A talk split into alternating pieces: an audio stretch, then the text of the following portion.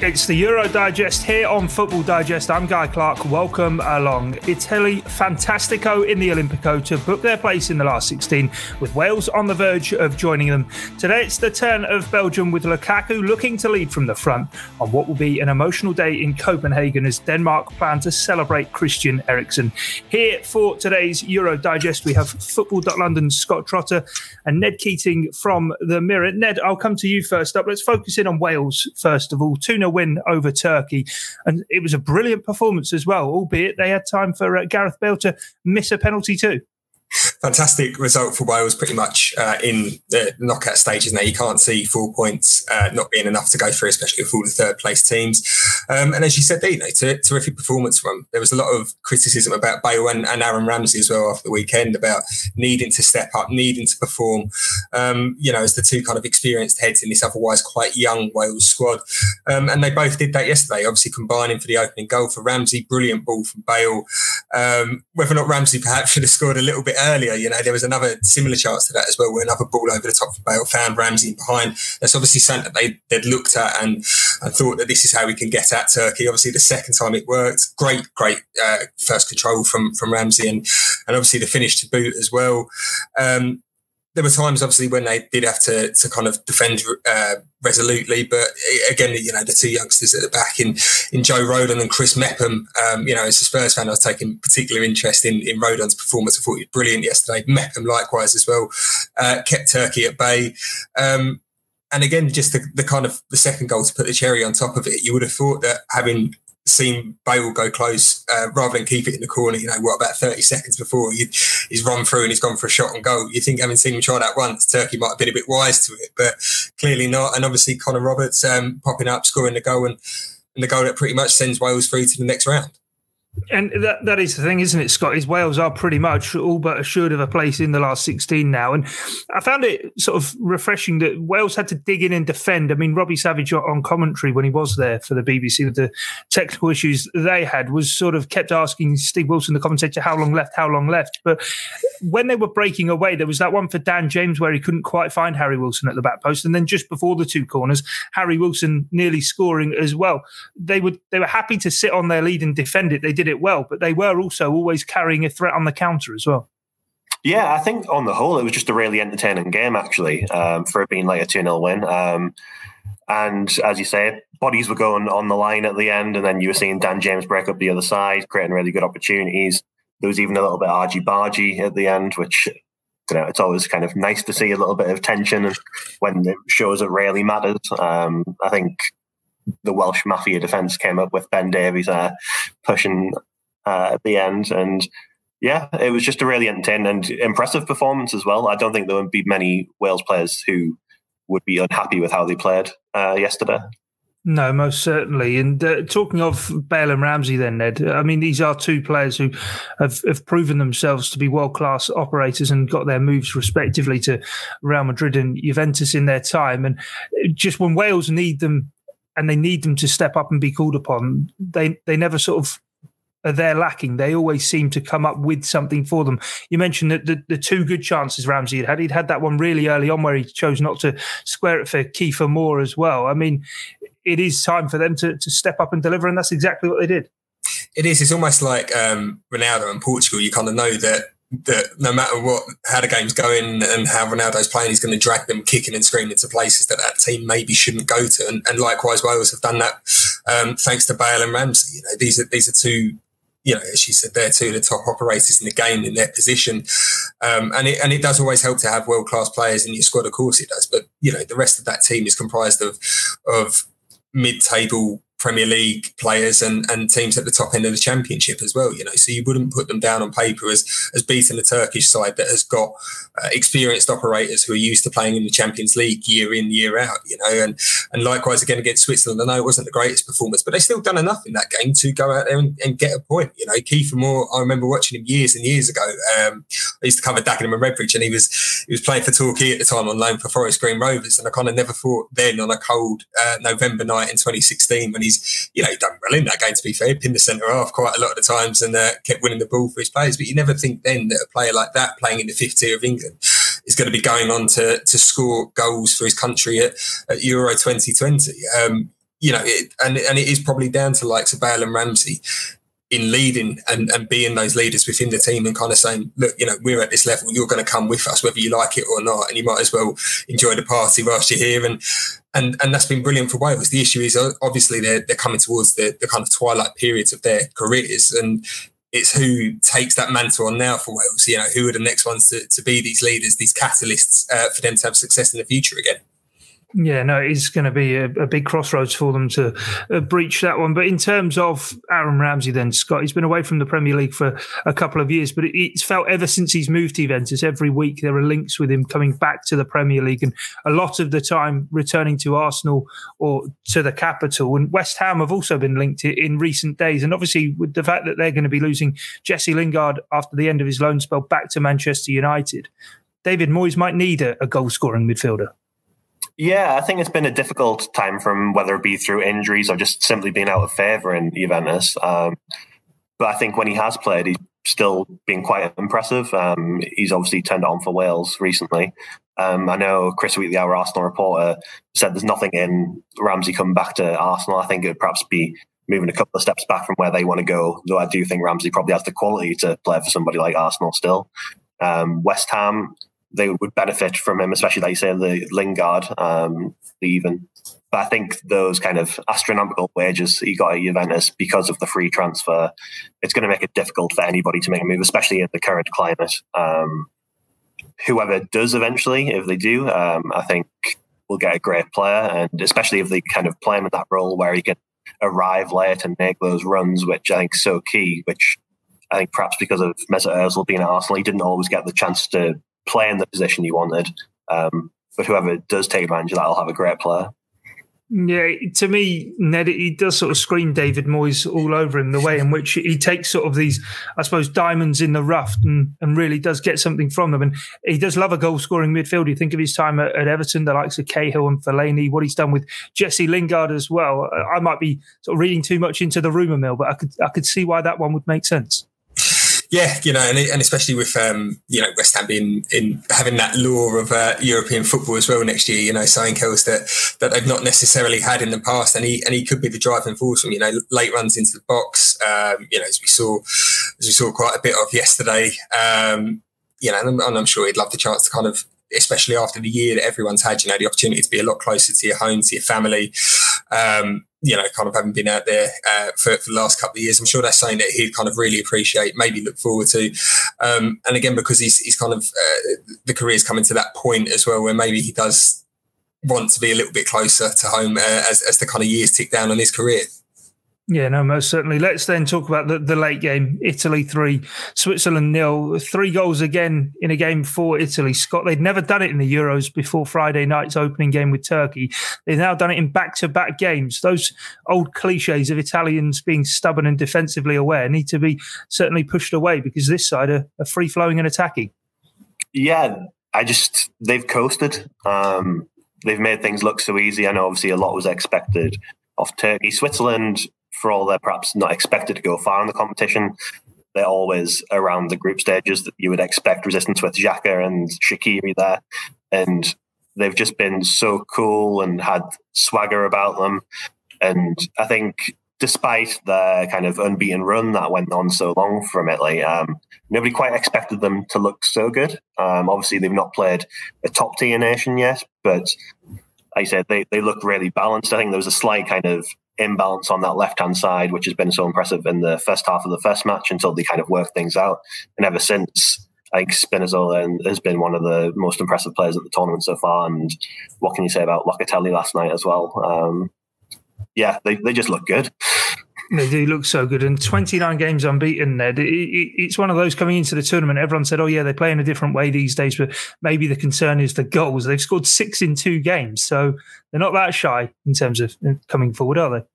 No, and, and I know everyone's saying that they've not been tested, and, and that probably is true. You know, there probably are tougher teams waiting for them further on in the tournament. But, you know, Scott said there, they've made it look easy. You know, there's there's, you know, that was probably England in that group, we know that they'd probably be, you know, maybe have got two wins, but probably struggling and stuttering to, to get their way through those games. You know, uh, it's been it's been comfortable so far, as you said. There, you know, different style of football that we're used to from Italy, but they're still, you know, solid at the back. What is it? Ten games now, is it? With, without yeah. conceding as well, it's ridiculous, isn't it? Um, you know, I, I, don't think too many people may, you know, they seem they seem to be a side that that kind of slip through the radar a little bit. Um, you know, ahead of the tournament, like people were saying, oh yeah, they might do something. Um, but everyone, I think, you know, majority of people saying that is a toss up between probably France and Belgium.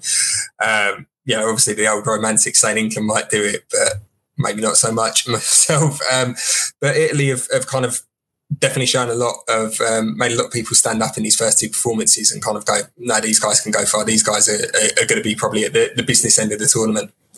Yeah, I, I, was happy to put them down in the sort of dark horses contenders, given they didn't even make it to Russia before the tournament started, Scott. But they've proven me to be very wrong. I think they very much are contenders and will have a bit of staying power. Chiellini going off injured, though, might might sort of cause some problems further down the line against some of the, the bigger sides in, in the knockout stages. But in terms of having them dubbed as dark horses, a lot of that was because a lot of these players we've not seen on this stage before. And you mentioned Locatelli before.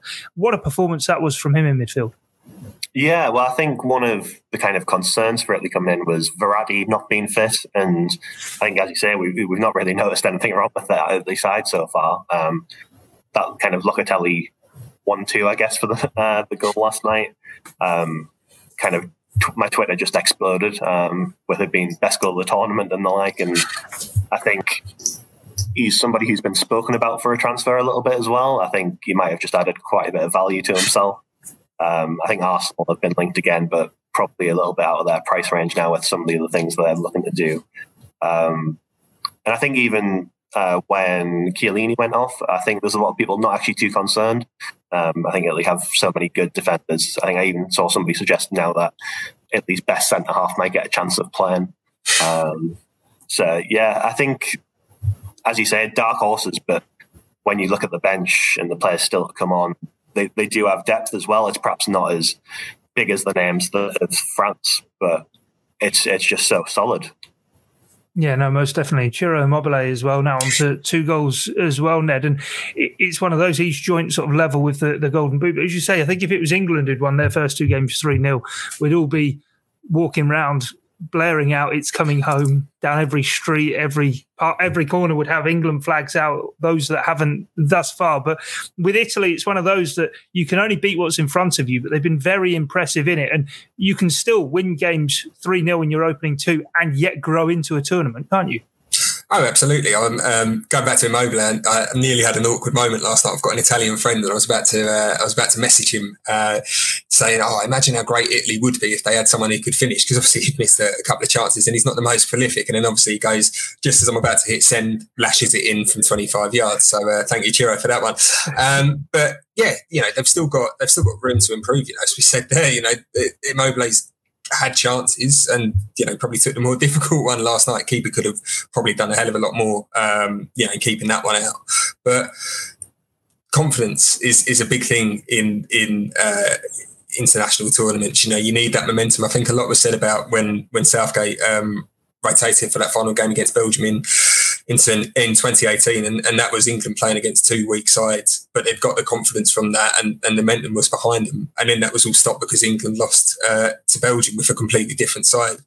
You know, Italy haven't been tested so far, but they've got that confidence, that belief in them that they can win, that they can go out and score three goals in a game, um, you know, against sides at this competition. Um, and there, is that momentum behind them there, you know, and, and, the Italian public, the fact that they're playing at home as well, the Italian public is going to be well behind them. I know that they've only got one more game. I think it is in Rome, isn't it? I don't think the knockouts are scheduled for them to uh, to, to really be back in Rome again. But you know, to know that you've still got that support at home whilst you're playing away, and even if they do end up playing in, in London at some point, there's a sizable Italian community that I'm sure that will be well and truly behind them for any games at Wembley, uh, no matter who that's against, if that's against England or, or someone else in the tournament as well. Um, so yeah, so they've got that momentum behind them, and and, and the support as well of, of the nation is is growing behind them too. Yeah, they're through to the knockout stage, but of course, Wales heading to Rome could yet still top the group if they do win out in, in Rome. That would be some story as well for the Welsh. But uh, yeah, the, the other game yesterday, of course, finishing the 1 0 win for Russia over Finland.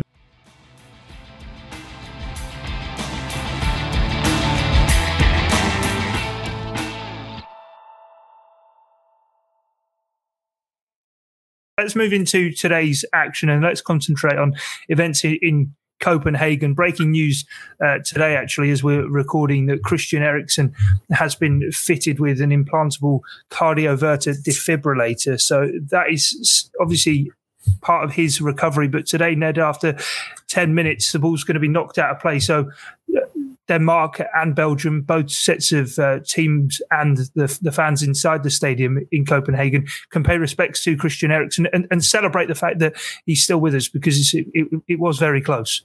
Oh, it's remarkable. You know, I'm still, you know, I was I was working on on Saturday, and you know, probably like most people watching the game as well, and and you know, you can kind of you still have it play through your head now. You still remember it, and you know, we weren't even there. We were, you know, hundreds of miles away watching it from home. Um, so God knows what it was like for those that that were, you know, inside the stadium, close to it, and obviously the teammates as well. You know, I mean, you know, thank God that that he's alive, and it's you know, it's a testament to to modern medical science that you know we're able to still sit here and, and talk about you know uh, Christian Eriksen having uh, this ICD planted. Um, you know, and, and the fact that he's still alive and, and can live his life. Um, it's great that there is going to be a tribute to him. You know, kind of it, it's, it's a nice moment. Obviously, there's a lot of people in that Belgium side that he's he's played alongside at club level. Um, you know, obviously Romelu Lukaku into Milan, uh, like to Toby Alderweireld and, and Jan Vertonghen among others. Uh, um, you know, for them, obviously, the uh, Ajax and Tottenham as well. Um, and obviously, you know, the Denmark side, it, it's their mate, you know, and, and they want to kind of show that, that they're there with him, that he's still in their thoughts, that he might not be around the squad, but they're still thinking of him. Um, and and hopefully, you know, as much as Belgium are a good side and a, and a, a great side, um, hopefully Denmark can go out and get a, a, a, win today for him as well. Like, kind of really show it that that sometimes in in these situations, you know, there can be um, as difficult as these situations are, they can be unifying. They can be, you know, saying that, you know, we're we're going to go and, and a real motivating driving force to take you to another level, to take that performance. You know, it would have been difficult to get to that performance on on Saturday for them because it was still so fresh in the mind. But now that they know that he's on the road to recovery, that they they kind of want to show that they're really behind him and, and hopefully can do that with a win today over Belgium. Yeah, I think yeah we're all in agreement that Saturday's game really should have been delayed, and they UEFA should have worked something out. But Scott, in terms of knowing that Christian Eriksen is on the mend, as Ned was saying there, hopefully it will be galvanising for the Danish side. Their head coach has been speaking in the last couple of days about how there have been mental health professionals in the camp to try and help the players deal with what they saw, because it would have been absolutely terrifying for them. But now, hopefully for them, as Ned was saying, they can galvanise themselves and put in a performance. Yeah, I, th- I, think anything like say the mental health support and stuff will be great because I, I can't only imagine how exhausting that 24 hours and ever since has been, whether it be through adrenaline or just kind of dealing with it in itself. Um, I imagine they've had a lot more media um, stuff to do ever since as well. So it's going to be a really intense period. So to kind of get on the pitch, hopefully it can act as a bit of a release and a relief for them to kind of go and do what they can to do. And as I say, with the tribute to Eriksen, hopefully that kind of bottles it all up and they can kind of really push on and use it as inspiration for what is going to be a really difficult game. Um, like I say, one of the teams of the tournament, and I think it's probably the one team that's going to have 99% of people support them for a little while. Yeah, most definitely. And they come up against a side in Belgium who have a man who's going to be eyes fixed on winning that golden boot Ned. It's a nice little race we've got sort of building up now. A few players getting braces over the last few days as well. But Romelu Lukaku always expected to be at the top of that list and obviously paid tribute to Christian Eriksen with his goals on Saturday. He'll be looking for uh, another few tonight, won't he? Yeah, indeed. And I know he was missing uh, Kevin De Bruyne at the weekend. Uh, he might be playing tonight. I think Roberto Martinez, I think, has hinted that there, will be minutes for Kevin tonight. Um, but certainly, as the race for the Golden Boot goes on, that'd be nice for him to have someone like De Bruyne of his ability and his quality slipping the balls in. You know, I don't think there's too many other strikers going for that Golden Boot that might have someone of De Bruyne's quality feeding them. Maybe only France, perhaps, and uh, and Mbappe and Griezmann. Um, but yeah, it's, it's, it's, going to be a, a good race. Um, and it's, it's different to I think it's different to the um, obviously the World Cup. You know, Harry Kane. There was when he run it there. There was accusations of being a flat track bully. You know, getting most of his goals against Tunisia and Panama. Um, you know, most of us could probably score against Panama. Was the idea, wasn't it? Um, whereas obviously the the concentration of quality is a lot higher in, in the Euros. So it's going to be a lot more difficult um, for these guys. So it really is going to be a case of um, yeah, kind of having to perform against stronger teams and and finding a way through. And maybe you know we do have the absolute best striker coming out on top and winning it. You know, I mean, we've got. I know he's yet to hit the net as well, but obviously Harry Kane, Robert Lewandowski is, are still yet to get on the mark. So they're kind of got catch up to play already against you know likes of Immobile, likes of Lukaku as well. Um, yeah, and these are all world class quality strikers, and this is what we all want, you know, as well. That it's nice to kind of have something else, just a nice little subplot, isn't it, brewing away? Because they they all want to win it, you know. I know they all turn around and say, yeah, we want to win the tournament for the team, but but crucially as well, they all want to win that because there's almost like a kind of a bragging rights among strikers, probably, isn't there? That oh, I've got this one and, and you've got that one, you know. And and you saw how much it meant to, to Kane to win the, the Golden Boot in 2018, and how much even the Premier League Golden Boot means to him. Um, I think even the assist one this year, he's probably very happy, and it probably takes pride of place because unfortunately, as a Spurs fan, he's not got many else medals um, to to go through. Um, but yeah, it's, it's going to be a good plot today, and I think even though I'd like to see Denmark win, I think the way that they defended a little bit in, uh, against the kind of physical threat of, of, Finland at the end. And yes, obviously, you know, very extenuating circumstances, uh, but Finland were very physical, and I think Lukaku's got that physicality to cause Denmark problems again today. Yeah, we've got five players It's all on two goals, haven't we? Immobile, Schick, Ronaldo, Lukaku, and Locatelli as well. So it'll be interesting to see who does end up with that golden boot and if somebody does sort of come from nowhere really with a run during the knockout stages. But elsewhere today as well, both looking to secure qualification into the knockout stage. Netherlands versus Austria, the last game of today's play. Both of them obviously with wins in their opening game. Austria going to be without Marko Arnautovic after offensive language used in his celebration for Austria's third goal. But Holland, Scott, have been uh, in that first game, looked very exciting. Look as though they can attack, don't look as though they can defend much. Yeah, um, I think that perhaps was the game of the tournament. Uh, some credible goals to see, and I think at first it looked like we were getting a different Netherlands team to what we perhaps thought coming into it. I don't think there's a lot of people kind of discount them and they'd had a tough time and perhaps not many people rate the manager, but then they scored three and it was they were flying and up and run. Um, I think that Dumfries looks really good and it's really interesting to see Wijnaldum in a different role um, to what he's had, where what most people are used to seeing at Liverpool, a bit more advanced. Uh, and yeah, it's it feels like they could have more good games. I think is what the really exciting thing is. Uh, as you said, the defense perhaps isn't quite so much there, but they've got the capability to win their group and perhaps even go a little bit further as well. And they're going to be entertaining nevertheless. Yeah, no, definitely. They were one of the sides I was really intrigued to see what they were going to offer up in this tournament and thought they might maybe be the team that possessed some breakout stars. I think at the moment, maybe Locatelli is, is taking that. But likes of Donyell Malen, Nedu came off the bench the other day. They've got Ryan Gravenberch in their squad as well, the young Ajax midfielder. I was really looking forward to seeing him. He's not featured yet. And de Ligt, he was on the bench, but Frank de Boer, I think, hinted that he could well feature today yeah, there's you know there's a, a, good Jon Krok coming through for this Dutch side. Whether or not this tournament might be a little bit too early for them, um, you know, it almost sounds like I'm talking about England there, isn't it? You know, they are great attackers, but the tournament might be a bit too early.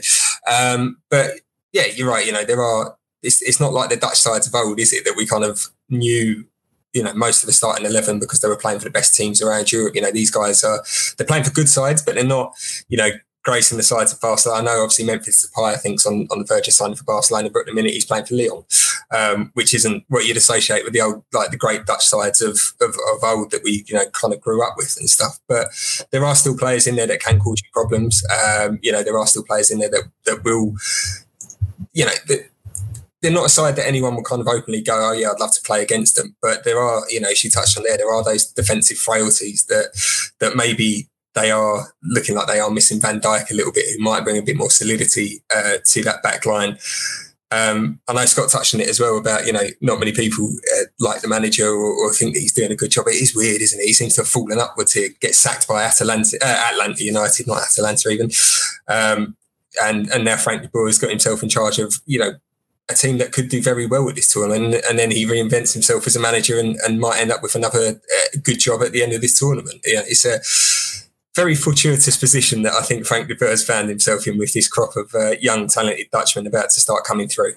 Yeah, it is strange, isn't it? Certainly, I think we're in a period like with international management where it really does take a different skill set. I know Frank de Boer maybe isn't the most popular, even with Netherlands supporters. He's not playing their traditional four-three-three formation, but you think of Roberto Mancini leaves Zenit, albeit has had a very good managerial career, gets the Italy job. Gareth Southgate, former Middlesbrough manager and under 21s, and now with England and doing so well. And I'll use that to link into England, actually. We're a day away from the game with Scotland Scott, and looking at England's setup and its team. We'll talk about it in more depth, of course, in tomorrow's podcast. And we do have another episode on the Football Digest with John Cross and the gang coming up as well to preview the game. But just wondered your thoughts. Is this the game Jack Grealish comes in for?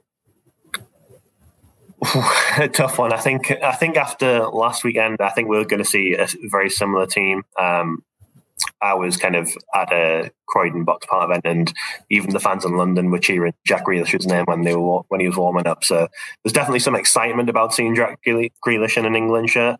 Um, I think we're probably more likely to see him in the third game if the game against Scotland goes well. Um, I think the likes of Phillips and stuff, uh, Mount, all performed really well um, Sterling obviously got the goal. Uh, perhaps he kind of wants to ride that wave a little bit more and get a bit more familiarity rather than kind of chopping and changing things too much too early.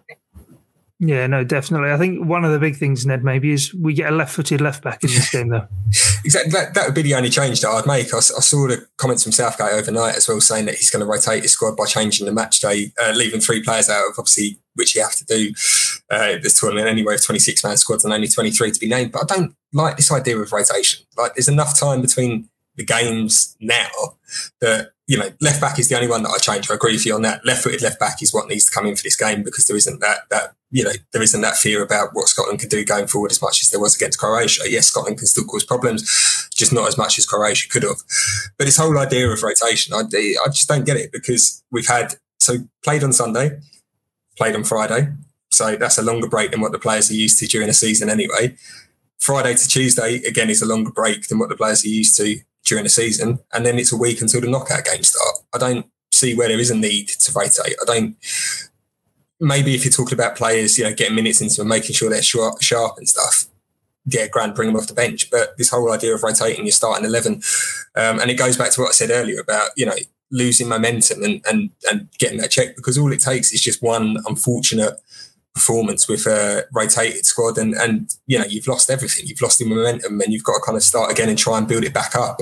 Um, so like I said you know I would agree that that Luke Shaw Ben Chilwell has to come into the side now because we can attack more. There, there, there isn't there's a little bit more freedom I think against Scotland um, for, for England to try and get at them uh, on Friday. But you know, any other changes, I think you don't change a winning side, do you? You know, I know, I know Harry Maguire might be fit, but Tyrone Mings did a, a, good enough job against Croatia. Um, he deserves the start, which I didn't think I'd be saying when he did get the start on, on, on Sunday. I thought I'd be advocating for Harry Maguire to come straight back in, but I, I just don't. It, it doesn't sit well with me. This whole idea of rotating the team. No, you wonder why those on the continent seem to think that we're arrogant and get above ourselves when we're talking about rotating our 11 after a 1 1 goal win over Croatia. But anyway, that's all we've got time for for this edition of the Euro Digest here on Football Digest. From myself, Guy Clark, Ned Keating, and Scott Trotter, thanks for your time and your company. It's bye for now.